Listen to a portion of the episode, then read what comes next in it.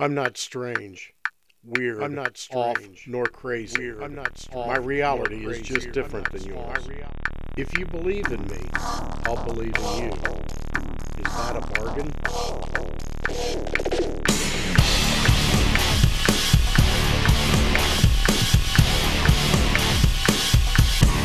Hello, everybody. This is Craig from The Unbeaten Path. All right, everybody. Today I am talking with the world renowned Car. Car is from Timeline Earth, and uh, I spoke to him a few days ago. Just getting around to actually doing this, and I do want to do some initial plugs for him because this episode is full of information. A lot of a lot of uh, talk about Childerberg and a lot of talk about uh, the lightning and again about Bitcoin. So, in my opinion, uh, Car, Rollo are probably some of the best people that I know that deal with uh, that deal with Bitcoin. So, I would like to just go ahead and talk about um, the Signal, which is Car's individual podcast. And uh, I think his eighth episode, he has uh, getting started with Lightning Network and philosophy. This is where Bird joins him and they talk a little philosophy of it. He mentions it at the end of this podcast. There are some others. I would highly suggest saying Timeline Earth number 27, which is Grillberg.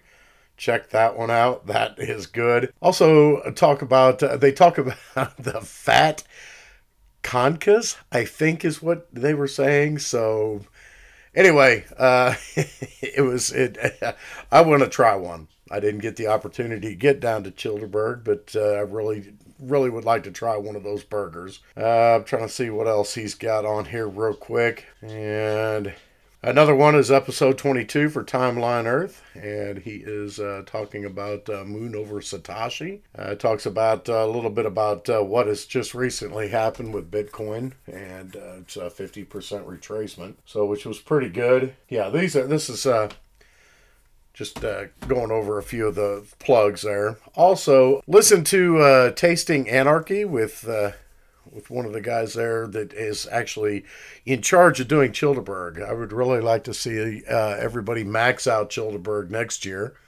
and I myself am looking forward to it. I know there are a lot of other people looking forward to going to Childerberg next year because apparently this one was pretty top of the line. So uh, and if anybody from Tasting Anarchy is listening, uh, make sure you get me a campsite reserved right now. So I'm just putting that out there. Hopefully that happens.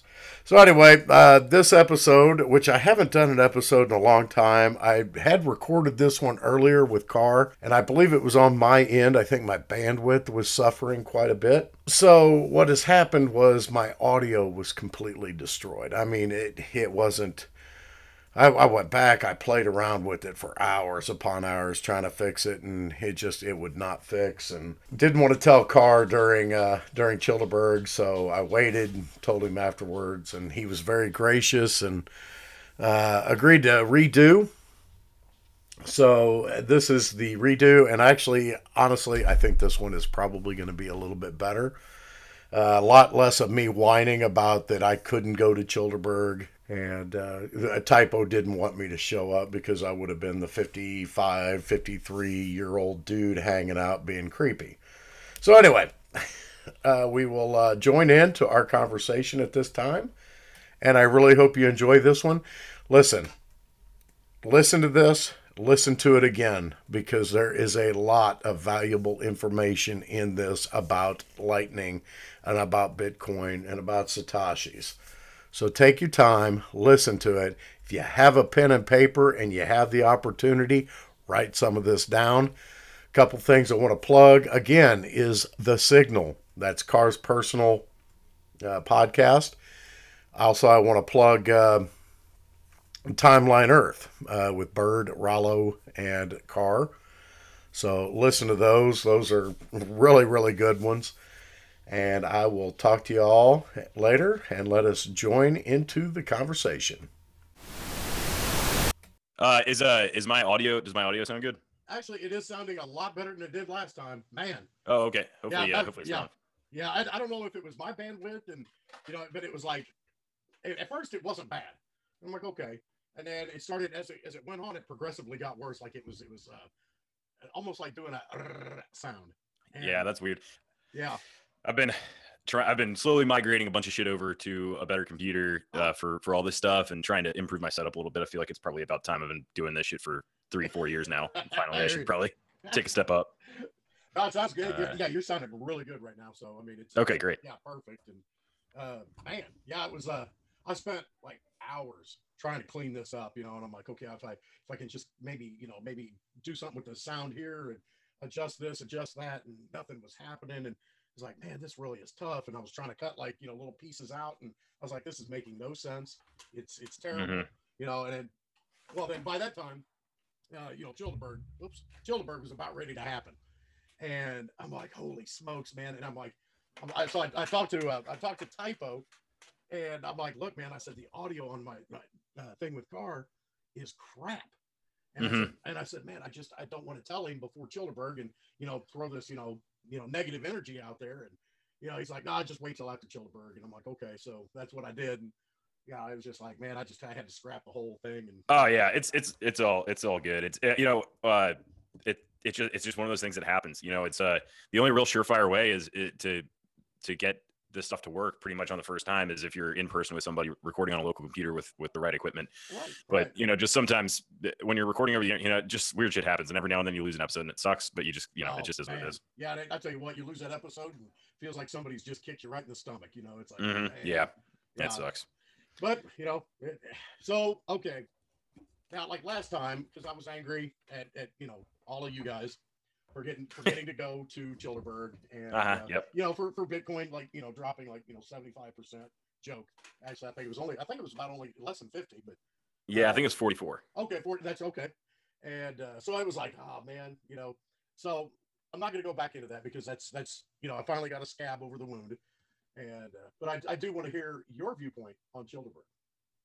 Oh man, it was uh it was it was great. It was a lot of fun. Um, this was my third uh, uh, Childerberg. So, um, you know, the first one or two, I, I'd, I'd, recommend. You know, everybody's been doing these. I don't know if you've listened to a bunch of the the podcasts from various people about their their experiences oh, yeah. there. So a lot oh, of people yeah. have kind of summed up a, a, good portion of it. But um, uh, I, think I was listening to Jake um, at, at, Tasting Anarchy, the, the, organizer of it, and I was listening to his podcast that he that he published, I think yesterday, um, about where he's breaking down the Childerberg experience with Mason, his oh. co-host, and I think they they you know, they were noting that Childerberg one was an event that was a lot of fun, but it could have easily not happened again. And then Childerberg two, be just because it, it you know, it was, it 30 people camping out, you know, whatever, that's fun. Uh, but it's just something that's, you know, could have easily slipped through the cracks. Childerberg two could have simply not happened because of COVID. And also it was about 30 or 40 people camping and whatever. Right. Um, this one felt like it has staying power. Like it felt like we took such a huge step forward in terms of just establishing a freedom festival in the South. Um, we had 200 people there. I think I, uh, you know, it's tough to say exactly how many, but in but in terms of the number of people that that touched Childerberg in some way, whether they came and camped on Friday or Saturday or Sunday, or they came to one of the comedy shows or the music, uh, stay for the music, I, I have to say it's over 200. Um, I know Jake likes to stay on the conservative side of that, but I, I I firmly believe that that number, in terms of just how many people touched Childerberg, even if it was only for an hour or four hours or, or one night, I, I think it's I think it was over 200. So it was it was a lot. It was it was to the point where I don't know everybody that went. Um, part of that wow. was the campsite. Uh, the campsite was kind of like um, it was very long. Like it's a it's a long park that runs down the river. So I was just at one campsite, and that's primarily where I hung out. And there were a lot of people that hung out at the other campsites, and, and so I just never saw them. Oh, wow. Um, yeah, so I, I mean, I would say that that's probably a pretty telltale sign that a, that a uh, event has reached some level of uh, success is that is that you could conceivably go to it and not meet everybody there you know wow. and that that's you know that's that, it's, it's a bad thing in some ways but it's a really good thing in others. It's a it's a, a metric of growth. So yeah, uh, yeah yeah i talked to typo at length about this and yeah. I mean, it yeah it was really cool it was really cool just everybody kind of doing their thing uh hanging out there was no no real problems uh, it was great to meet everybody. Hung out with Typo a lot. He's oh, cool as hell. I really, yeah, yeah. We actually, I would say that uh, I would say I, I mostly hung out with Typo. I, I don't know if there's anybody outside of maybe Bird that I hung out with oh, more. Oh wow, wow. Um, yeah. So uh, yeah, he, yeah, he, he he told me. I mean, of course, he had an experience, I guess, going from from Phoenix area to to the Texas area, and he said it was he had some really. I don't know if he's talked about it on their podcast yet, so I don't really. Uh, did he tell you about um, the guy giving him gas? Oh yeah, yeah, for sure. Okay, yeah, okay, he- okay. mhm. Yeah, I'm like, wow, man, that's really, really cool. And he, he said the only the only difficult part was basically they ended up at a gas station, but the power went out, and it it, it took them a like a couple hour delay to get gas for wait, waiting till the power come back on and to get the gas and then and then move on. But uh, yeah, yeah, yeah. Well, there was there was a really bad storm for sure. Okay. Um, yes, so yeah, that was probably what it was. man. Yeah you guys man i was yeah i, I ended up uh myself i ended up going to oxford mississippi. Uh, Okay. me and the wife and you know we had a good time. We looked at uh we're kind of in the in the mode of like re- relocating right now. Sure. so uh we're looking more towards the southern states and uh, oxford oxford i just happened to meet a lady from oxford. She says oh it's a gorgeous town and you know and i'm like okay. So we went and checked it out and, and literally had a blast. I mean oh, cool. yeah, the, the square down in Oxford was definitely a place to go and hang out. Uh, good food, you know, and really super nice people in that area. So Cool. got- cool. Yeah, I've, I've never been. yeah, we got with the realtor, and I mean, this guy uh, took us everywhere. Uh, told us a lot about. Uh, well, we ended up on the campus of Ole Miss. Uh-huh. there were uh, speed signs all over that said 18 miles an hour. And I'm like, well, that's stupid. You know, I'm like, Yeah, what, yeah. 15's too slow, 20's too fast. You know, so uh, ended up talking to this realtor, and we're like, what's the deal with the 18 mile an hour speed zone? And we thought maybe it was a Mississippi thing, or and he's like, well, oh God bless it, is it Eli Manning? Oh yeah, he went there. He went there. That was his jersey number. Gotcha. 18. Gotcha. They said it's a joke, you know. It's just, but Sure. you know, and they get to tell everybody that Eli Manning went to college there. So Yeah, that's cool. But yeah, yeah, really, really good time, and uh, ended up uh, at a. It's called Wild Safari, and it's uh, just north, I think, Como, Mississippi. I had uh, giraffes, uh, camels, uh, buffalo, gazelles, you, you name it. You know, we had ostriches out the wazoo in my jeep.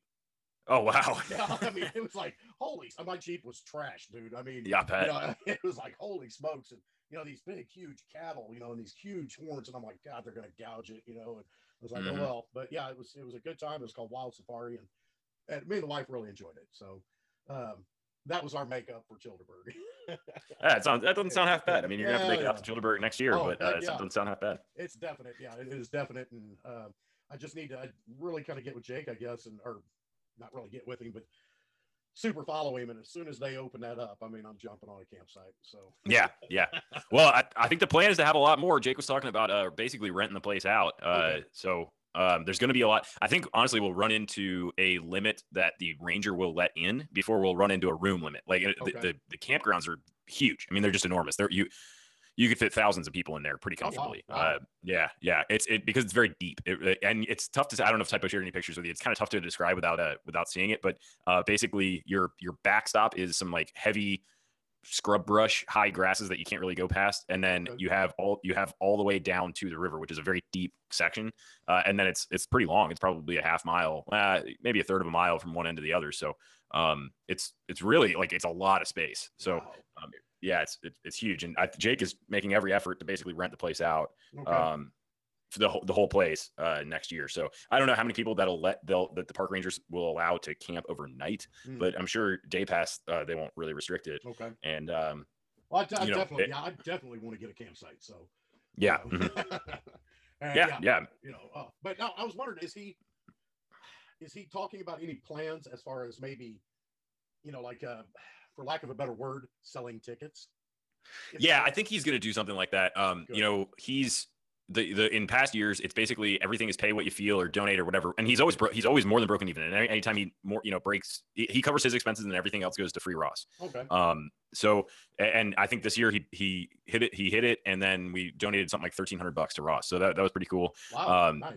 but but he know but you know he goes through kind of a lot of fin- I don't want to say financial stress. I mean, he does well. Like it's not like he's looking for a meal, but Right. it he you know he incurs all these expenses incrementally throughout the year as he's renting the venues and Yep. and, and and and paying the comics and and all that. And then it's like he's out, you know, God knows what until the day before Childerberg, and then everybody gets there and donates, which is fine. It gets covered, but he's still you know there's kind of a lot of stress there. Whereas if he just charged simply charged five bucks a ticket, um, you know, it would probably cover the bulk of the the Wow. expenses because the expenses aren't just aren't that great overall. I don't think.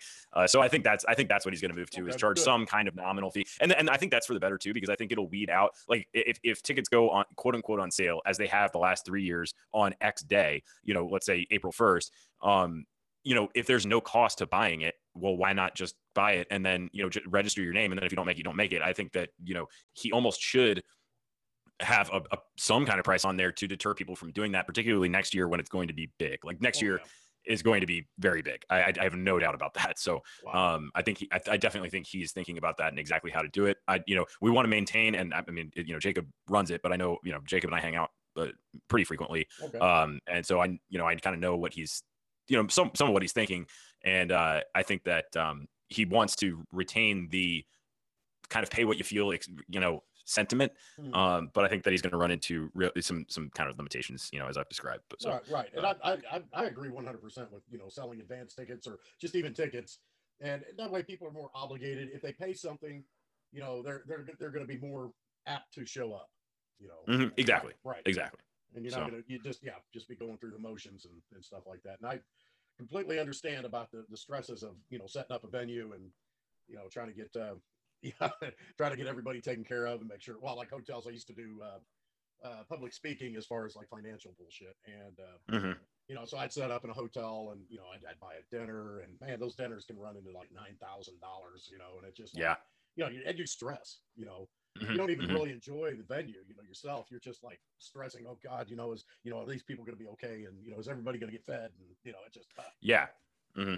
Yeah, and I, I hope that that's something that Jake thinks about too, because um, you know, and he even said it on his show because uh, I remember the moment where uh, I I had approached Jake on Sunday after you know the bulk of all of the planned activities were in the past. We mm-hmm. were probably on the backside of the peak of people there, so he probably had a little bit less stress about the park ranger. And and uh, I was like, dude, I, you know, you this you look like you just exhaled. You know, like you look right. like you know your your stresses are. So I hope that I hope that he um, is able to outsource some more stuff to other people so that he can truly enjoy, you know, the bulk yes. of Childerberg. Absolutely. Uh, like everybody else, because he's done yeoman's work uh, so far, getting it started, getting you know, pushing that, pushing that snowball, getting it, getting it rolling. Yeah. Now I'm going to back up a little bit. Uh, a lot of my, a lot of my listeners, um, a lot of the people that listen to my podcast, probably are a little bit lost. Okay, so first of all, we keep talking about Jacob. Okay, he is on uh, taste no not tasting anarchy uh, yeah tasting anarchy okay tasting anarchy Okay, so mm-hmm. and that's a that's a separate podcast with Mason, correct? Yep, that's right. Okay, all right, okay. So now you go into you say a lot of the proceeds and stuff like that of what he collects goes to Free Ross. Mm-hmm. Pardon me. okay, um, and I'm ignorant on this as well. So, what is Free Ross? Uh, so Free Ross is a is a fund developed to help um, Lynn Ulbricht, who is Ross Ulbricht's mother, uh, and uh, you know the, and to help her and the rest of the family cover legal expenses to try to fight Ross Ulbricht's uh, case um, uh, in court. Okay. And uh, there, I'm not I'm not the biggest reason mag fan, but they did a really good write up. one of their writers at the time followed this case. This was back in 2012 and 13, I believe, or 11 and 12. Um, the long and short of it is, your listeners may recognize it from this was like one of the big first big Bitcoin like uh, scandals, okay. quote unquote. And uh, basically, Ross Ulbricht was running a Ross Ulbricht and other people were allegedly running a market. Um, they were running it over Tor, uh, which is what all Bitcoin nodes run through. Mm-hmm. Um, and uh, it was a market where you could buy and sell anything. Now, that obviously means that a lot of drugs were bought and sold there, right? Um, and just oh, illegal, right. you know, illegal stuff because you could now all of a sudden have Bitcoin to buy it with, which was relatively anonymous and stateless, stateless and you know whatever. And um, it was run on an onion site, you know, through Tor. Uh, so it was relatively anonymous. Um, and Ross Ulbricht was a Ron Paul guy. He was a libertarian. It wasn't like he was running this with the sole purpose. You know, I don't even think he did drugs. Um, he w- this was purely a free market freedom um, thing and peaceful exchange thing. It was not a explicitly drug thing. Anyway, it pissed a lot of people off, and um, in the in the government, and they see it starts to get real gray after that because they there there was a lot of shady shit the feds did. Um, and uh, we don't really know exactly what happened, but they found Ross. They arrested him in San Francisco in a library, I believe. Okay. Um, and uh, they charged him with a number of things. They charged him, and almost in 99, er, all, all, but one were having to do with basically just various computer hacking and conspiracy to commit dr- drug trafficking, you know, that kind of shit. Right. Uh, but one, they charged him with, uh, I don't know what exactly the charge was, but basically hiring a hitman. Um, oh. They they kept that charge. They didn't drop that charge until only two or three years ago. Uh, it was filed in Maryland. Um, and until the last date, like they, they did it in a really shady way, but um, there was never any ever any uh, evidence of it. It was thrown out by a grand jury, I believe. There, there was just none. They just basically brought the charge uh, to, to to start to, to, the media cycle to spin, so they could have public support on their side for their other charges. Um, and furthermore, there so after after after the case, and it, I would just encourage everybody to read up on it. But after the case, actually, the two of the arresting agents um, went to jail on their own uh, for basically fraud involved with the case and theft of bitcoins. So oh um, one of them is yeah, it's it's ridiculous. I mean, when you read about it, it's totally ridiculous. Now, what he was doing illegal things in the United States government's eyes. I, I granted, but um, he was he never hired a hitman. There's no evidence of that. It's, he's not the type of person to do it anyway. Um, and the arresting agents and people that were involved in the case are now just are two of them are in jail, but they gave Ross two life sentences and then say, 40 on top. Was, yeah, he's ne- supposed to never get out of prison. Right. precisely. Right. Yep. Wow. Yeah, and, and they're basically antagonizing. They're basically antagonizing him in prison. He gave a he gave an interview for uh, one of the Bitcoin conferences recently in Miami uh, for Bitcoin Magazine, and uh, they've put him in solitary for five days after that. Oh my gosh! Mm-hmm. Wow. I mean, never, never, never a violent charge. Never no, a violent well, charge. That yeah, that made it past the grand jury. Now that that I yeah, and uh, that's what I understand about about the, the case. They, they were calling it um, uh, the Silk Road, I believe. The Silk Road is what the website was called. Yeah. Right, and even though nobody was technically hurt, killed, maimed, anything like that. None. Right. None. He is serving, yeah, oh, two consecutive or two, two consecutive, two consecutive life plus 40. Wow, that's crazy. Yep. Man. Yeah, it's insane. And I mean, if you if you talk to his if you watch like interviews with his family, I mean, he grew up like his family is probably like I mean, they're definitely lean conservative like conservatarian. I, it was pretty obvious, and then now they're kind of like black pilled on the whole thing. But they're I mean, this his mom Lynn Ulbricht is like a sweet suburban mom, and like you know they're you know, and, and Ross Ulbricht, it's not like Ross Ulbricht was a slouch, like a slouch. Like he he um, had a, a, master's in some kind of engineering from Penn State, I believe. Uh, like he he was a very smart, uh, productive individual, and this was just something that he believed in was peaceful transactions. You know, per right. um, a libertarian ethos. So I mean, I'm uh, surprised. Yeah, I'm surprised that the federal government didn't try to get him like with, um, uh, not malicious, but uh, willful disregard. You know, uh, where you have created something, but somebody else uses it even though you knew that they could use it to do nefarious acts. yeah, so they they actually had, and I don't know, I'm not a lawyer, so I don't know how much any of this holds up or anything like that. But they basically had a statement on the website because it was a libertarian website. I mean, it was created by a libertarian under libertarian auspices that the website could be used to buy and sell anything peacefully, and it was never to be used for, um, you know, uh, initiating harm and probably all of the libertarian verbiage you hear from people like me and typo all of the time. Uh, that that was a disclaimer on the website. Now you can say well yeah but people could just disregard that and i would say yes of course but they can do that on craigslist as well. So and they do. um, and they do and they do you know right. so it's like at the end of the day are you really responsible for for what people you know other people's actions? I mean are, you know how how far do you want to go with that? Right. and uh, i'm not well, asking that from you i'm just asking you know the, rhetorically. Uh, so um yeah. So uh, you know, th- there it is. And and if you read, you know, you've got to really dig past a lot of the mainstream articles because they're all j- it's all just spin job shit. And uh, you know, it was obvious that they needed they wanted something to throw the book at right. something involving Bitcoin early, and it just happened well, to be wrong. I guarantee you, one hundred percent, it scared the government.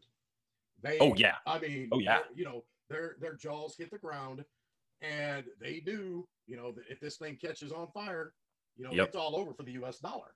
So yep. I, I mean, it's just like with, um, and I, am not really trying to draw a parallel or anything like that, but it is like uh, Galileo and yeah. uh, the uh-huh. Catholic uh-huh. Church, if you will. And the Catholic Church, yeah. Right, right. I mean, wow, man. Yeah. yeah. yeah, So, and that was in. I think he was arrested in 2011 or 12. So it's pretty. It was really early on. So they had a. They had you know they had the thumb on the pulse. Uh, and then of course uh, they stole the bitcoins. They still have some of them. Some of them I think are unaccounted for that probably got stolen by some of the arresting agents. Um, uh, one of the prosecutors is now on the board for Coinbase. If you want to reason, I'm pretty sure about that. I'm 80 percent sure. Way. So if, if no you, way. yeah, oh, yeah. So, uh, so you know, none of them really uh, principled type people. Uh, right. Uh, yeah, actually, I'm I'm gonna look up. Yeah, it was it's a uh, Carl Carl Mark Force. I think was one of the arresting agents, and uh, I can't remember the other guy's name, but they're both in jail for for something. Jeez. Uh, and and and it, it's very it's it, it's certain there are fingerprints leading to the fact that Carl Mark Force is the guy because because the the through the case we learned that apparently the DEA had access to the admin uh, privileges on the website. So we don't know exactly when, but it's highly likely, or I don't I, I hesitate to say something like that, but it is uh, based on the actions of the agents afterwards in in terms of stealing the bitcoins and stuff like that it's not really all that improbable that Carl Mark Force is the guy who literally posted about uh, hiring a hit. Uh, it could literally have been the dea agent. Yeah, yeah. yeah, so it's it's really fucked up. I mean it's incredibly fucked up. Damn. That's, i mean that's yeah. incredible. I, you know now of course typo and i mean you know um, luke and uh, you know, everybody thought, oh man, you really need to check this out. Hey, read this article, read this, you know, and it's just like, you know, and I did a little bit, I did a little bit, but I'm by far no expert on it. And, uh, you know, it's just, you know, it, one thing after another, one thing after another with, you know, the, you know, your Ulbrichts, you know, your, your Waco, Texas, um, you know, it's just, you keep com- adding and adding and adding. You cannot, as an individual, research everything that the government is doing. I mean, Mhm. I know, I Mhm. know, I sound like a freaking nut job right now, but I mean, it is. I mean, you know, Ruby Ridge, Waco, uh, you know, Yeah. I mean, it just it keeps going on and on and on. And plus, you know, and here I go back to this. You know, a lot of my research that I've been doing, uh, or focusing on, is either subliminal messaging, or Mhm. um, I don't know if subliminal is the actual correct term, with the with the uh, typical boob tube uh, commercials and and TV shows. You know, Oh, for sure. Yeah. I mean, it's it is so blatant. Every commercial that you watch, they're throwing stuff in the background. And I mean, Mhm, I'm, I'm mhm. sitting there, and I just watch TV now just to watch the commercials. You know, because I'm like, I'll, Yeah. I'll, I'll pause it and I'll be like, "Holy smokes! Look at that! That's in the exact same shape as this." You know, uh, uh, you know, they'll use like a circle or and and part of the um, you know the uh, logo for whatever product they're trying to sell, you know, has a circle in it or you know uh, like a little design. But you'll see that design in flower patterns and I mean, I, I, I know I'm really sounding like uh, uh, what's his name, Jones, Alex Jones. You know, Yeah. I mean, No, I, I mean, there's there's definitely yeah a lot of uh, interest in that sort of esoteric stuff. I, I mean, Yeah, I, I mean- I don't follow it all that well, but uh, I know that Yeah. that's a big and and I mean, you know, certain things like predictive programming and uh, Yeah. and you know, it, do- it doesn't even have to be that deep. You can just watch like if you watch like an episode of like a, like any new cop show that's on, like it's Oh. pretty like it's just like it's not hidden. They're like, oh, I think the murderer was using Bitcoin, you know, or something, Oh, yeah. and it's just it's just so hokey and stupid and like and but yes. but it get but you know it gets people thinking oh wow you know murder is bitcoin like whatever I was I was watching, yeah, I was watching uh, Law and Order, and you know, I'm just, of course, I'm sitting there, I'm actually reading at the time, and uh, all of a sudden, man, they said something about, well, he paid with it with Bitcoin, and we'll never find anything Right, yeah. about it. And I'm like, what? You know, and I had to go back, and it was it was exactly like you said. They ordered a hit and paid with it with Bitcoin. You know, Right, yeah. like, I mean, and this is just mass uh, controlling. I mean, they are controlling. I mean, masses.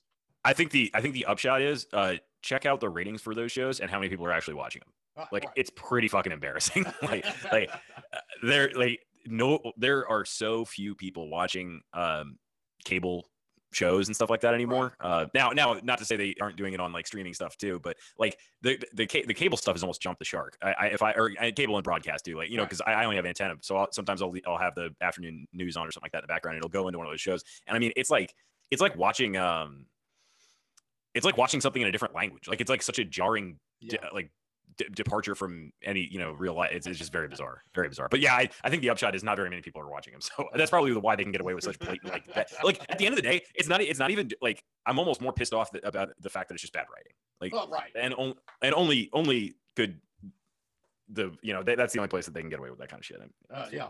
Well, I mean, it, you know, it's just and, like I said. I mean, this is this is something I've been I've been researching for probably. Oh man, I'm going to say six months now, maybe. Mhm. And you know, so I mean, it's still in its infancy, and but I mean, it's just it's actually really scary to me, you know, that we have been programmed by the TV. Now, I grew up in the 70s. I grew up in the 80s, and you know, that was what you did on a on a rainy day.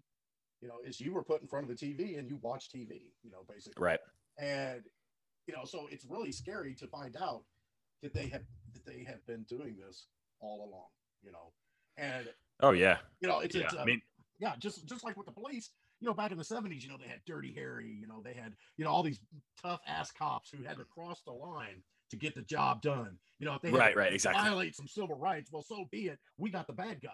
You know, now Yep. the kids that were watching those are the police.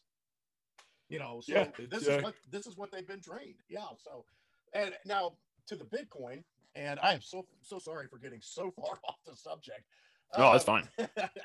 uh, bitcoin uh today uh, me and the wife were sitting there of course the news was on. Um there they the news is alerting that your bitcoin you need to be careful because there's scam artists out there. Oh boy. Watch oh yeah. out. Yeah. I mean they're you know they'll take your money you know. Mhm. they'll take your bitcoin. Some guy was on there crying that he lost $400000 in bitcoin uh, because Jeez. some, yeah, somebody said they were representing Elon Musk and Uh-huh, you know uh-huh, blah uh-huh. blah blah. You know, and I'm like, well, the guy was a sucker first of all. you know, I mean, Mhm. you know, but uh, now, uh, go ahead, go ahead. Oh yeah, no, I, I I was just, I mean that you know we're we're entering what if if history is any indication, we're entering you know kind of a price run up stage right now, and you know uh, that comes with equal amounts scammy hype kind of shit uh, that you need you legitimately need to watch out for, and then also the the the almost the inverse, which is the um, uh, you know regulatory scare tactics Oh, uh, to just avoid avoid all things Bitcoin because some dude you know got punched in the face and his wallet stolen or you know Right. God knows what. Right. So Um, okay, now the original topic, lightning. So Yes. Had, uh, yeah, this has been the long way around. Um, okay, so what is lightning? And what the heck just happened? That was weird. Okay, what is lightning, first of all?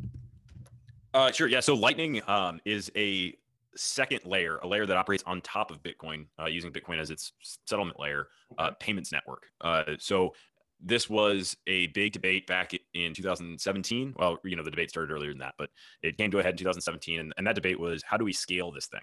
How do we make it so that this money can be used for day to day transactions? Because even at the time in 15, 16, and 17, the blocks were not really filling up not until the, the latter part of 2017. So you could still make insanely cheap uh, payments, not just because the blocks weren't full, but also because the underlying asset, the Bitcoin, um, was very cheap itself. So you know, if it costs 100 Sats to do a transaction right now, even if it only cost 100 Sats to do a transaction in 2016, that's a huge difference in the amount of money it takes um, Mhm. in terms of U.S. dollars. So. Um, you know, there were two uh, approaches to this, and one approach was to say, well, we need to make the blocks bigger, and that way all transactions can happen on the base layer.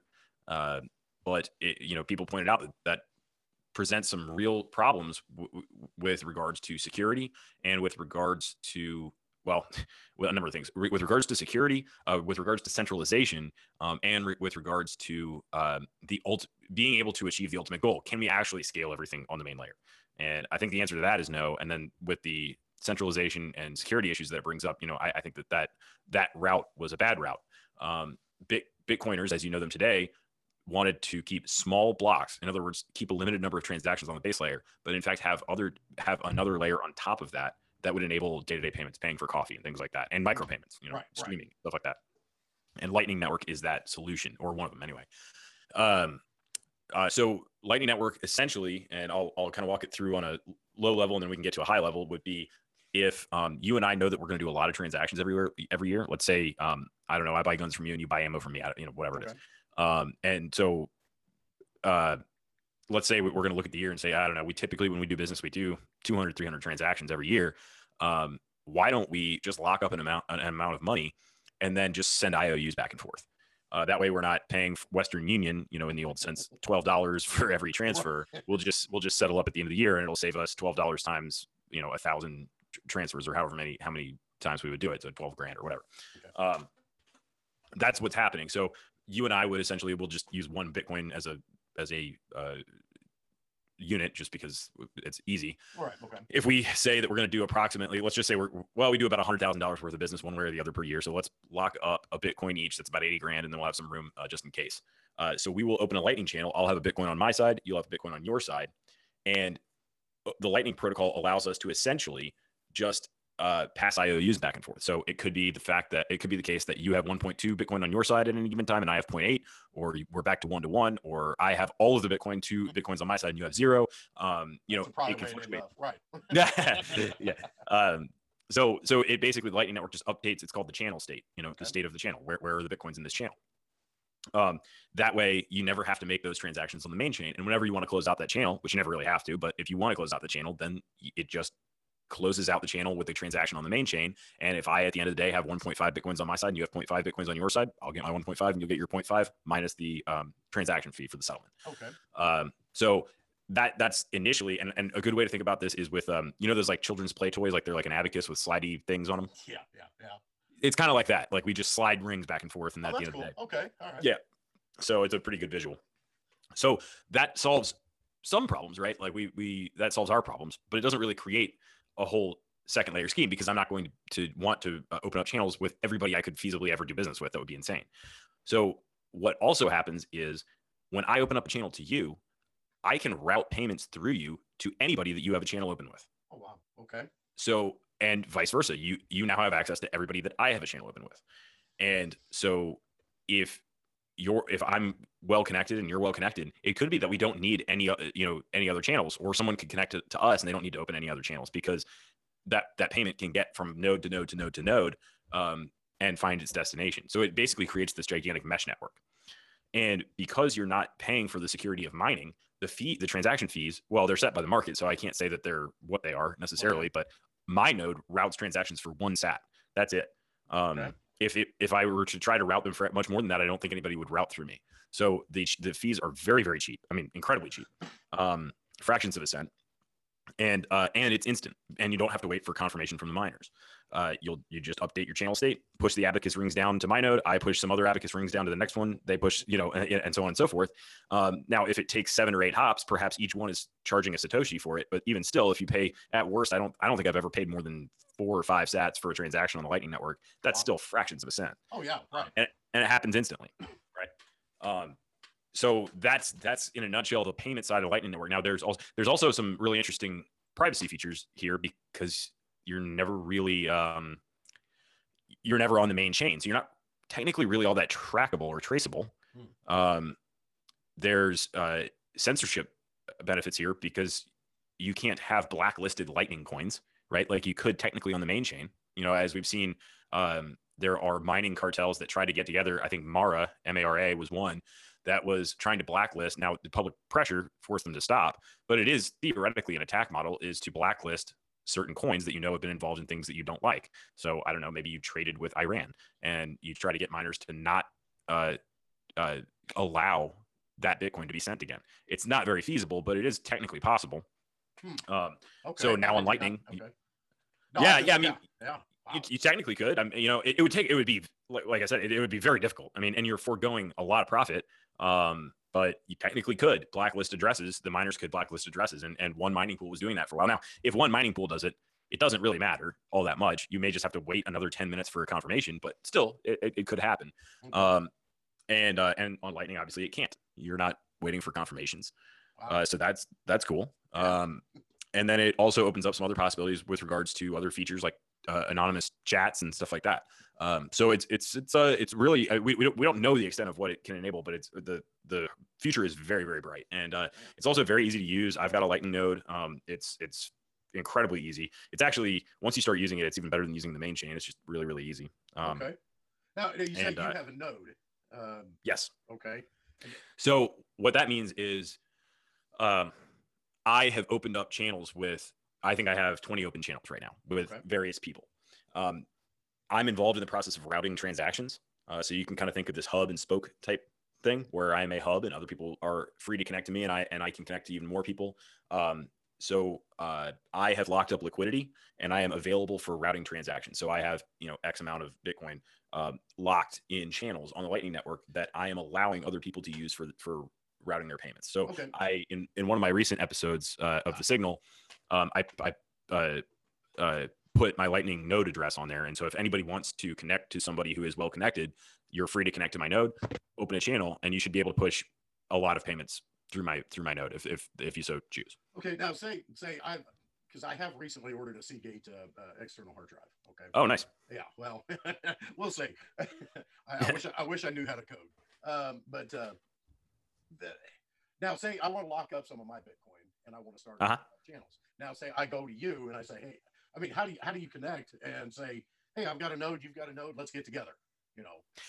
Yeah, that's uh. So there's some forums for it. Uh, Twitter's a good place. Um, right. it's nice to have a podcast. And you know, I, I, haven't had any trouble finding anybody because I just told people about my node on my podcast, and everybody wanted to connect. So right. um, it was easy. There is also a website called. Let me make sure I don't screw this up, but it's uh, called oneml.com, I believe, and that's actually a place where you can look up Lightning nodes. Okay. Um, the problem typically is not actually opening a channel to another Lightning node, but is if you want to route payments and not just use it for payments, um, getting inbound liquidity. In other words, getting someone to open a channel back to you. That's okay. the problem, oh, um, or that's the challenge. I'll say.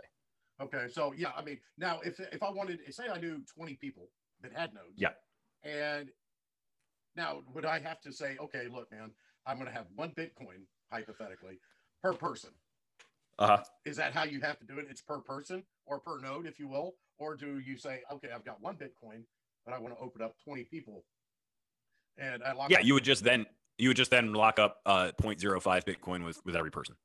Oh, okay, okay. So yeah, you. So for each node, you have to have a finite amount of Sats or uh, uh, Bitcoin, correct? Yes. Yeah. Okay, mhm. okay.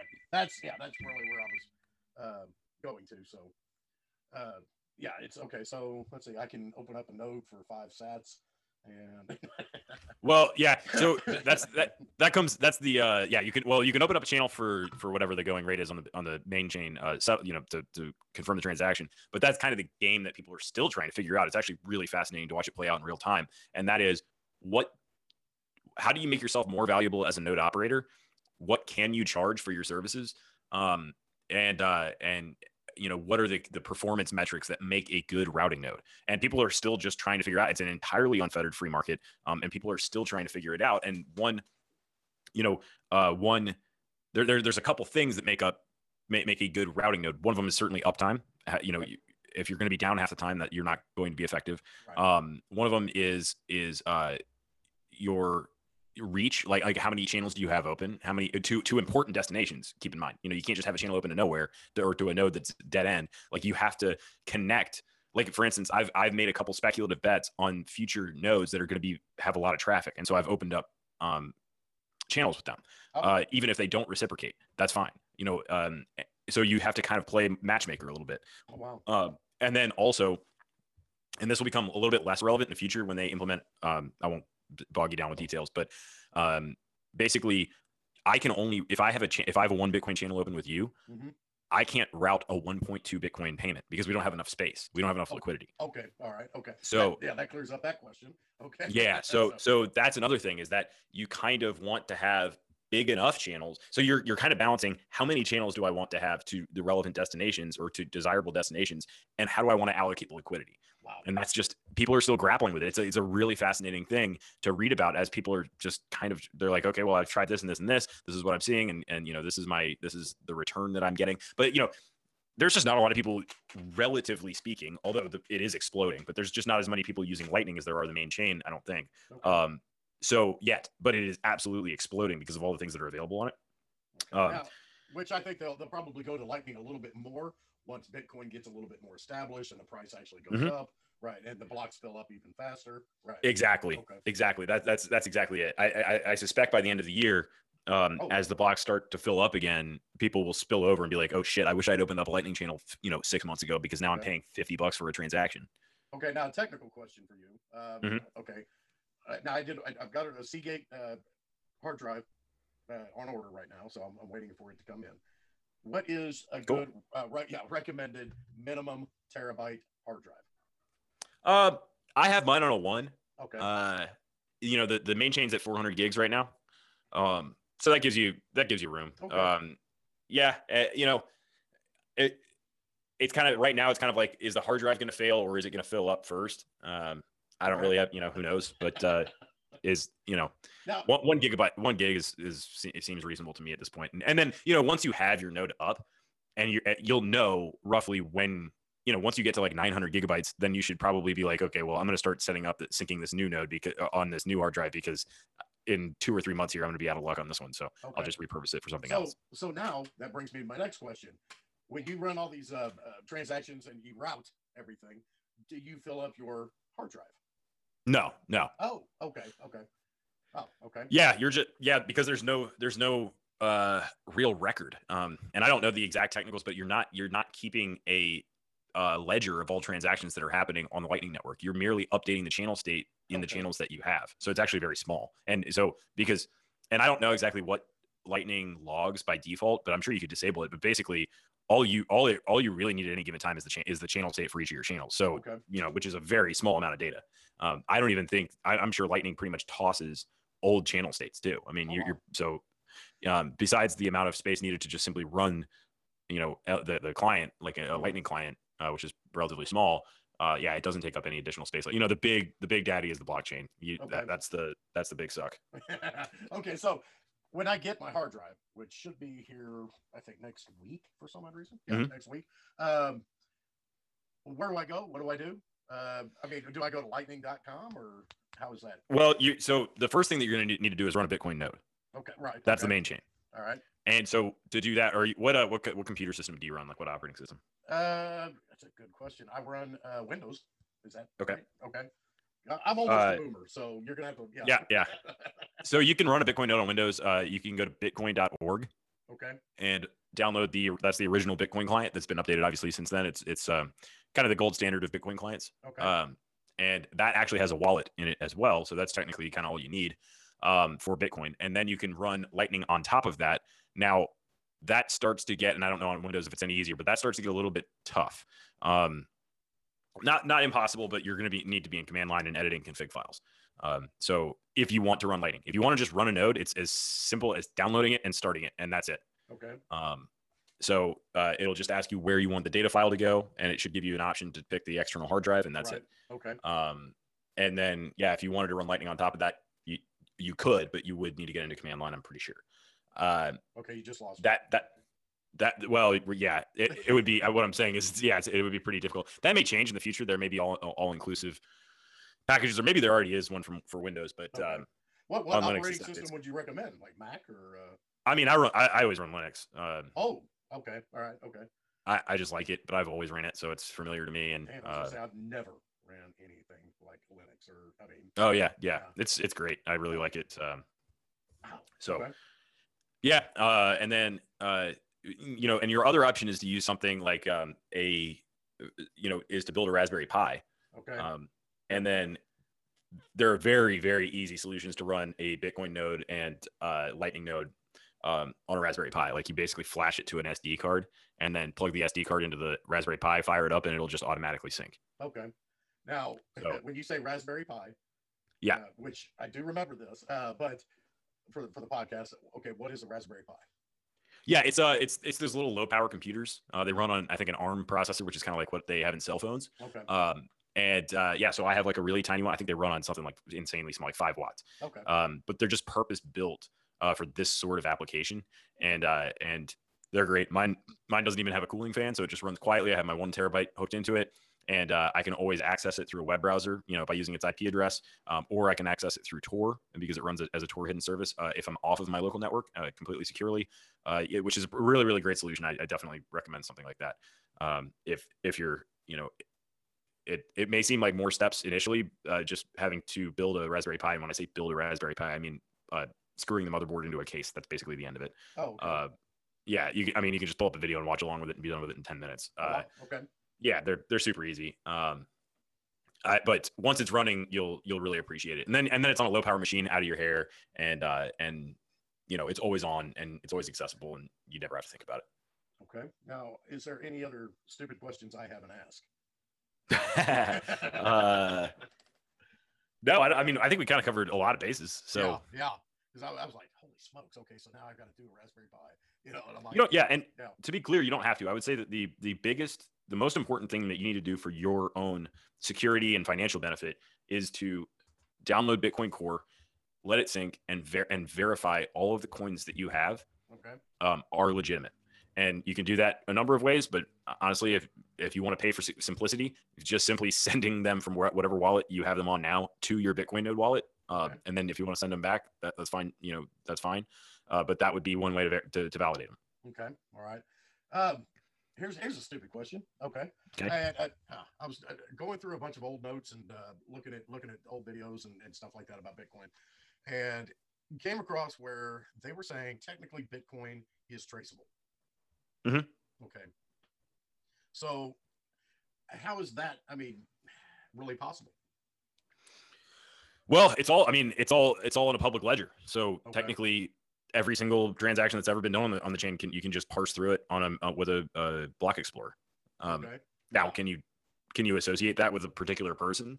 Mm, uh, it depends. Um, but one of the first and most important security steps that you can take to not be traceable is to run your own node.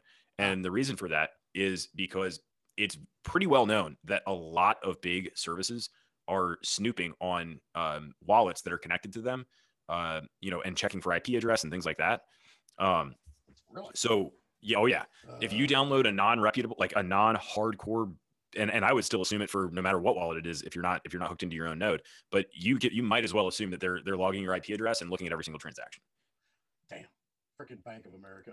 Okay. Yeah. So, yeah. Mm-hmm. Every, every everyone. Now, how you dodge that is by running your own node because what you're doing whenever you're interacting with the with the Bitcoin network with a wallet that is not connected to your own node is you are requesting another node do whatever it is that you want to do. Hmm. Um, and you don't know who runs that node. It could be the CIA. It could be the NSA. It could be. Um, it could just be a a malicious actor of, of some of non-governmental variety. It could be anybody. as long as um, it's not the DEA, I'm good.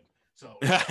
well, yeah. I mean, you know, you just don't you don't know. But if you run a node, your node passes along the information that you want to do and uh, that you want to uh, present to the Bitcoin network, and no other node knows if it originated there or if it's simply passing it on from somewhere else. Oh wow. Does that make sense? That makes a lot of sense. Okay. So that's why Bitcoiners are neurotic about trying to get everybody to run their own node. Is is because every time that you interact with with the Bitcoin network, you want it to be through your own, um, you know, accountant Oh, basically. Right. That's that, your that own speaks for you. Right. Okay. Yeah, right, yeah. You want to be your own bank, and the only Right. way to do that is by running your own node. There is no other way to do it. So you want to be your own bank, and and so I have two nodes that I run, and nothing that I do on the network go it is done without them. I mean, everything I do, I transmit through my own node. I mean, Mm. period. I, I, I do not connect to anybody else's node. Um, now there are still ways to, you know, there's there's still more steps that you can take for privacy and security, but that is you cannot take any more steps before you first take that one. Okay. All right. Well, that's a that's a definite then. So. Okay. and not only that but but but you have but but it grants you the ability to, to govern the network because your node will reject blocks that don't uh, adhere to the consensus rules as you understand them um, if somebody tries to to give you a fake block of bitcoin transactions your node will just simply reject it Oh, um, and that se- that doesn't seem very important today but it was really important at the bitcoin uh, cash fork in 2017 and it could become really important again I was gonna um, say, yeah, it's it really like it you know it's really important to have your infrastructure in place before you need it Yeah. exactly. Yep. Yeah. Wow. Holy smokes. Okay. Man, I'm jazzed now. I can't wait for this thing to get here. Oh, dude, it's uh, it's it once you once you set up your own, once you truly become your own bank and you know that you're verifying coins that you have and you know that they're yours and they're, you know that nobody can take them because you have a reasonably secure setup. It's an amazing feeling. Okay. Good. Yeah. Now, now when I send you like a, a Twitter text or something, it's it's gonna be like nine one one help. So yeah. Yeah, well, if you need if you need if you need help with, with with any of it, I'm happy to help. I'd rather you reach out for help than accidentally, uh, you know, send your Bitcoin to an in, invalid address or something like that. Oh, that oh, I would cry. I would cry Mhm. at this point. Yeah. I mean, I've been collecting a little sat here, a little sat there, a little sat. Yeah, yeah. there. yeah. And it's Mhm. you know, me, me and Typo are in a race, but I think he's actually still beating me. Ah, I'm gonna have Yeah. to. I'm just gonna have to cut the cord on that one and just yeah. yeah. Well, you guys are both winning though. You know. Oh yeah, yeah, yeah. So yeah, it's uh yeah, it's gonna be an enjoyable. Now I'm going out there uh here in a couple weeks. Well, about a month, I guess.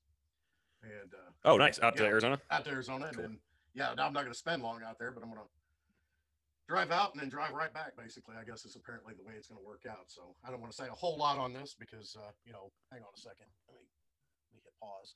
Revolutions was uh, pretty interested in Texas when he, you know, he was just, it was funny. You know who that is, right? Yeah, yeah, yeah, Yeah. He's he's a trip, man. Oh, he's man. you know he was just in wonderment at Texas Hill Country the entire time. You know, it was, it was- Well, yeah, he, yeah. awesome. Ty- Typo said. I mean, he's like, man, this is gorgeous out here. You know, it really is. yeah, It's yeah. and people don't know about it, and I'm glad they don't know about it. right. oh, hang on, hang on. I'm recording now, so. Oh yeah, yeah, yeah, yeah. I'll have to edit that out. No, but yeah, it's actually I, I, I spoke to the wife about uh, Texas quite a bit, and I'm, I think I'm getting vetoed on it.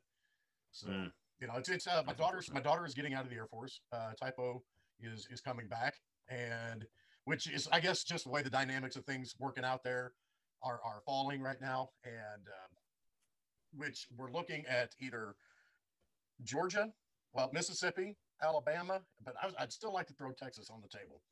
You know, it's just I can't I can't get any momentum on that one. So Yeah. Yeah. Well, yeah, you should keep it on the table, but as long as you're Well, moving south, you know.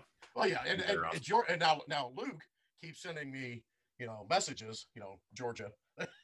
Yeah, yeah, yeah. I've heard. He, he's, yeah.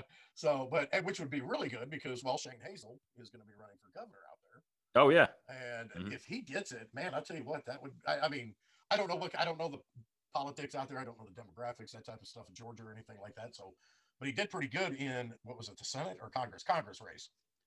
And Oh, uh, did he? yeah, last uh, 2020, I believe. And Oh, cool. cool. well, he's, the- he's the reason that they had to have that runoff out there. Oh, really? Yeah, yeah, he's, he's, he got enough of the votes to actually cause a runoff. uh, between the other two. And then they were both like, "Hey Shane, give your support to us." You know, and he's like, "Screw you Mhm. guys," you know. Goes, Yeah, "You- yeah. You didn't want anything to do with me before. Right. So, okay, real quick question, way off subject. Libertarian Party, what in the hell is going on? I don't know and I don't care.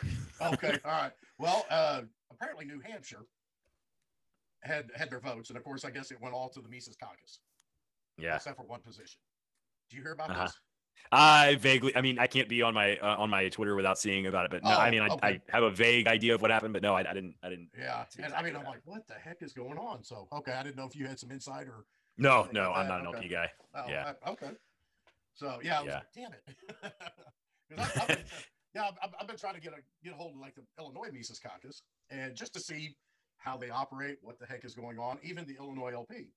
And you know, I got contacted by the Mises Caucus, and they're like, "Oh, you know, you got check out this, check out this," and we're going to be doing a, a like a Zoom meeting. I'm like, "Cool," you know, I'll jump on there and you know ask stupid questions, and uh, I couldn't for some odd reason I don't remember.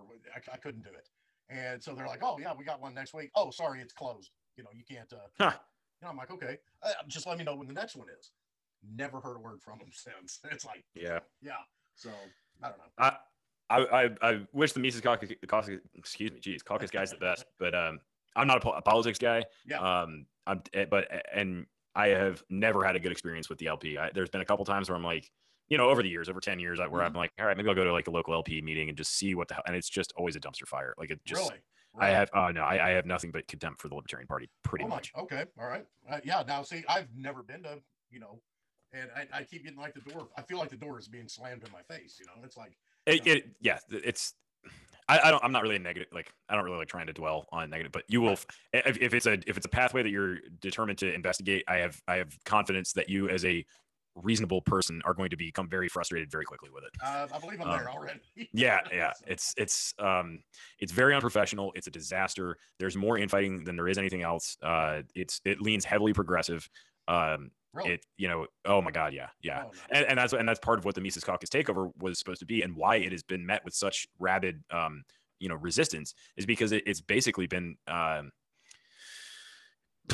I, I- I mean, honestly, in a lot of ways, the LP historically has been, or at least since kind of like the days of Harry Browne, has basically been what the Democratic Party should be theoretically in a in a true world. You know, kind of anti-war, uh, anti-drug war, but with all of the progressive baggage that goes along with it. oh wow, wow. Okay.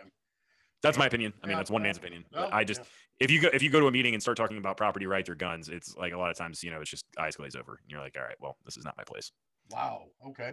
All right. Yeah. Shit. Yeah. I asked uh, a question about uh, uh, property rights as far as copyright law, and uh, Uh-huh. yeah, kind of got uh, spanked on that one a little bit. You know, Was that by Mises Caucus? uh, I think it was by LP, if I'm not mistaken. Oh, okay. Yeah. I mean, I, of course, I, I I always thought they were basically the same, but I mean, it, it, No, yeah. you know, and I'm like, you know, because, and I put a picture up of Vanilla Ice, you know, with uh, with you know his uh, ice ice Uh-huh. thing, and uh, you know, I mean, where where does I mean, where does that boundary lie? I mean, you know, because of you know intellectual property, it's still property, isn't it? I mean, Yeah. So uh I don't I so I don't believe in intellectual property at all. Okay. Um in a, in a sense now there are I don't I, I don't believe that that, in, that you are obligated to disclose anything. In other words, if you have a family secret, you're not obligated to disclose it to anybody. right, um, but if somebody replicates it uh, so it kind of comes down to like property rights exist um, in uh, where resources are scarce where there's a rivalrous relationship between parties uh, to, to to obtain them so in other words i can't um, claim that a certain part of the air is mine right i mean you could technically say okay i'm claiming the airspace of my property but that's not really claiming the air right okay. um, because it's it's for our purposes infinite. It, it doesn't there is no rivalry over it. It doesn't exist in the domain of property rights because it's not scarce. okay. Um, so uh, neither are ideas. So if I um, you know theoretically could uh, reverse engineer something that you built by looking at it, you know, on your property. like if I'm your neighbor and I look at it and I can reverse engineer it and I can and I can build it with pieces of property that I have on my property or materials that I have on my property. Um, I don't believe that you can bring violence against me for that. Um, So okay, It- say say I um I, I, I write a, song and I'm going to use the Vanilla Ice thing. Say I write a song, and Uh-huh. I don't market it very well. you know, Uh-huh. So so I don't make make a whole lot of money on it, but I still wrote the song. But you take Uh-huh. the song and kind of give it a different flavor, and you can really market stuff, and you make a Mhm. shit ton of market off of my idea. Yep. That's, I I'll, I'll go so far as to say is you don't have to change it at all. okay, um, all right. Yeah, uh, because you have not stolen any of my property. Um, you Okay. you've replicated an idea, but that idea doesn't exist in a rivalrous space. It doesn't. There, it's not. It, it's it's infinite. It doesn't. Um, there's no scarce. There's no scarcity to it. Okay. Um, now, what I would say is, and th- this is part of, so if you um, develop, and this is actually kind of why I think that kind of like one hit wonders and stuff like that will not be a part of kind of a sound money environment or not as big a part. Um, is that you will be much more incentivized to develop your brand like as you as a person. Um, so what would be a problem would be if I develop a song.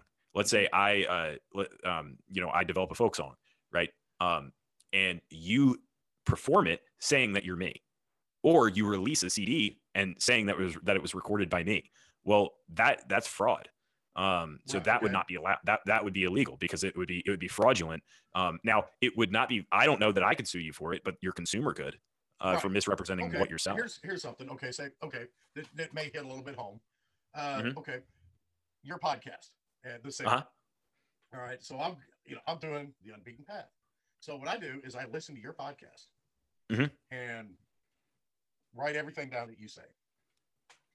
And you know I could I could bring on different guests and stuff like that, but you know basically just basically act out your podcast, if you will, and air it as me, which it technically would be. But I'm I'm really kind of stealing your podcast. Does that make sense? Yeah, I, that would be totally fine. Oh, I, in fact, in fact, uh, if you wanted to simply air my podcast, um, Oh, and yeah, I, I Oh. don't have any issue with it. okay. Well, see, and, it, And and and I and and furthermore, I think that that would do uh, nothing but, uh, well, a help me because right. the goal of my you know the, the, and this is kind of a cop out for this particular. Uh, my podcast isn't monetized, so right. I'm not losing any money on it. I'm only gaining what I wanted to do, was which was educated people on primarily Bitcoin. So I, it's, it's actually helping me. But um, by and large, when what, what you see in non-copyright environments is an explosion in in growth and production and um, and actually success of a lot of the original content creators. And if you look at open source uh, software, that it's it's nothing if not a great example of that. Okay. It just takes a little bit of a different way of looking at things, um, but uh, I think it's ultimately for the better. And getting rid of patent trolls and copyright trolls and all of that is nothing but for the better for production and for the whole of society. I, I, I believe, but I but I don't believe that it's a production issue or a productivity issue or a payment issue. I believe it's a moral issue. I don't think that you have. Um, I just don't think that you have a claim to an idea. I said, okay. And, and that, that's, yeah, that's totally cool because now this just recently happened. Okay. To me, right. Now, did you hear? God, it's been over a month since I've done a podcast. I am so shitty. All right. Um, yeah. I did, I did a podcast and it was just a, a, a satirical, stupid little thing I just was trying out. And uh, I did an interview with Major Biden, the dog. Okay. Okay. It, it's stupid. Uh, but you know, I, I thought, you know, this could be kind of funny. Let me try it out, see what happens. Well, it, it took a nosedive. And uh, yeah, oh yeah. um, but anyway, last last week, the 12th of June, I believe, maybe yeah, the 12th of June, Joe Rogan comes out with uh, a, you know a picture, him talking to a dog on his podcast. Okay. yeah, so I'm like, yeah. I'm like, you know, of course, I think the fans did it, you know, and uh, the JRE fans, JRE or something like that, and uh, Mhm. you know, so I'm like, really, get some new freaking material. So I put up, you know, I, I Well, you know I, that brings up a good point too though is that I, I think that doing something like that like copying somebody's work and and and kind of selling it without adding any value to it is kind of a shitty thing to do. Um and even though even though um it doesn't in my opinion exist in a criminal uh category in society i think that you would see it um, emerge as a societal norm. So for instance uh, a great example is like comedians. Um you know uh Oh, that yeah. community really really respects uh, the work that goes into crafting a, you know a comedy special or a, or or you know 10 minutes or 15 minutes of comedy Mm-hmm. and if you rip off jokes you are frowned on in that community. In fact you are so frowned on that a lot of uh, uh, nightclubs won't even have you in if it's been Oh, found out that you've been ripping off jokes. Now i don't think that you should go to jail but i think that that is how society deals with um, people copying without adding value. Now copying and then adding value is, is um, I, I think a great thing. I think that's a huge, a great thing for whether you want to call it the free markets or capitalism, or you know whatever you want to call it. I think that's basically what we're built on. Um, but but also too, as I think that it you know the you develop social capital with your community by giving credit where it's due. You know, and Right. and a lot of times you'll see that with comics. They'll say, uh, you know, after a, a, bit ends, they'll be like, actually, I got the first half of that from uh from so and so, but I kind of wanted to change up the ending, you know, or they'll they'll give credit where it's due, and that's totally that's that that make, makes you square with your community, gives credit where it's due, so other people can go ch- check them out. So you know, I think that's I think that's how that's dealt with. I don't think that it should be dealt with in court as a criminal or civil um, infraction. Uh, it, it just doesn't. Uh, it, it you know, I just okay. don't see it that way. No, and, yeah, and I'm not saying. I mean, I'm, I'm, making more of a joke out of it than anything. yeah, yeah, yeah, yeah. No, I, I understand. I guarantee you, one of the six people that listen to that podcast, uh, you know, wasn't one of them was not Joe Rogan. You know, I, I guarantee. What if, it, what if it was though? I know, right? That would be crazy. but no, I mean, it, you know, it was just something I just I was trying out. And, uh, sure. You know, but you know, of course, then Joe Rogan takes it a step further. Yeah. Mm-hmm. So I'm like that son of a buck. yeah, yeah, yeah. So anyway, I, this would probably be a really good place to kind of uh, close this out, man. This has been a, a really good recording. So I guess it was a bandwidth issue, mainly probably on my side. So yeah, it could have been. I'm on a different computer now. That's just oh. a much better one for this sort of thing. So it definitely could have been on my side too. I can I can send you a clip of what that other one sounded like, man. I mean, it was just mm. it was horrible. I just I, and you know I saw. I'm, I'm thinking it was a bandwidth issue because some of the way it was kind of like vibrating or you know uh, doing that. So I'm, I'm thinking it because once I shut down my video here, it kind of cleaned up. Yeah, maybe it was. Uh, so, and I've got I've got extra people on my Wi-Fi right now. So, or, or and back then too. So, gotcha. Yeah, it's been a mess. so, anyway, um, yeah, I'm, I'm not even okay. Just just to rehash, and if you guys, people that want to listen to you, can go to the Signal. Is that correct? On. Yeah, yeah, it's on the same RSS feed as Timeline Earth. So okay, right. or and I was going to say we're Timeline Earth. Now, what are you yep. guys doing? Are you guys doing like a weekly on that, or is that? Uh... Mm-hmm. Yep, Timeline Earth is weekly, uh, every Wednesday at noon Eastern. Okay. Um, and then uh, we the four. Uh, well, there's three co-hosts of the Timeline Earth, and then one that's kind of a that, that's a frequent guest, and we consider him a Timeline Earther. Um, so the four of us rotate around and publish each one of our solo episodes every Friday. It's on the same RSS feed, so it's wow. kind of all of our individual interests. Uh, we get to you know go explore. That's cool, man. That, yeah, yeah. so uh, now, real quick, back to Childerberg too. Did Bird get down there? Uh, yeah, Bird got down there. Yeah, it was the first time I ever met him in real life. It was a lot of fun. Oh wow, dang, dang. Yeah. Okay. All right. Yeah. Fine. Uh, yeah, you got to make it to the next one, man. I know it. I know it. So, hey, man, thank you again for uh, redoing this, if you will. And oh, sure. Thanks yeah, for having me, man. It's it, it's super informative, and I'm gonna do a hell of an intro. But man, there's just so much information on here. Uh, it's yeah, this is this is definitely one they're going to have to listen to several times. And if they're sure, age, sure, and if yeah. if I may if I may plug, I did a uh, oh. dedicated uh, getting started with Bitcoin episode, and I just did a getting started with Lightning episode, but it um, took more of a philosophical turn because I had Bird on, uh, so that one may not be quite as helpful in terms of setting anything up. But uh, those are both uh, episodes of the Signal, so if you swing by there, you can. Yeah, I think the getting started with Bitcoin episode is a very is a very uh, good one, or at least I've gotten positive feedback from it. So okay, yeah, heck yeah, and then what I'll do is I'll, I'll do an intro and then I'll, mm-hmm. I'll, I'll put that plug up there too. So cool, great, yeah, heck yeah, man, I appreciate it. And uh, Car, thank you very much. Thank you for having me. All right, buddy, we will talk to you later. Thank you, everybody. This has been Kraig with the Unbeaten Path. Have a great day. It is of no use going back to yesterday because we were different people then begin at the beginning. The king said, so go on till you come to stop.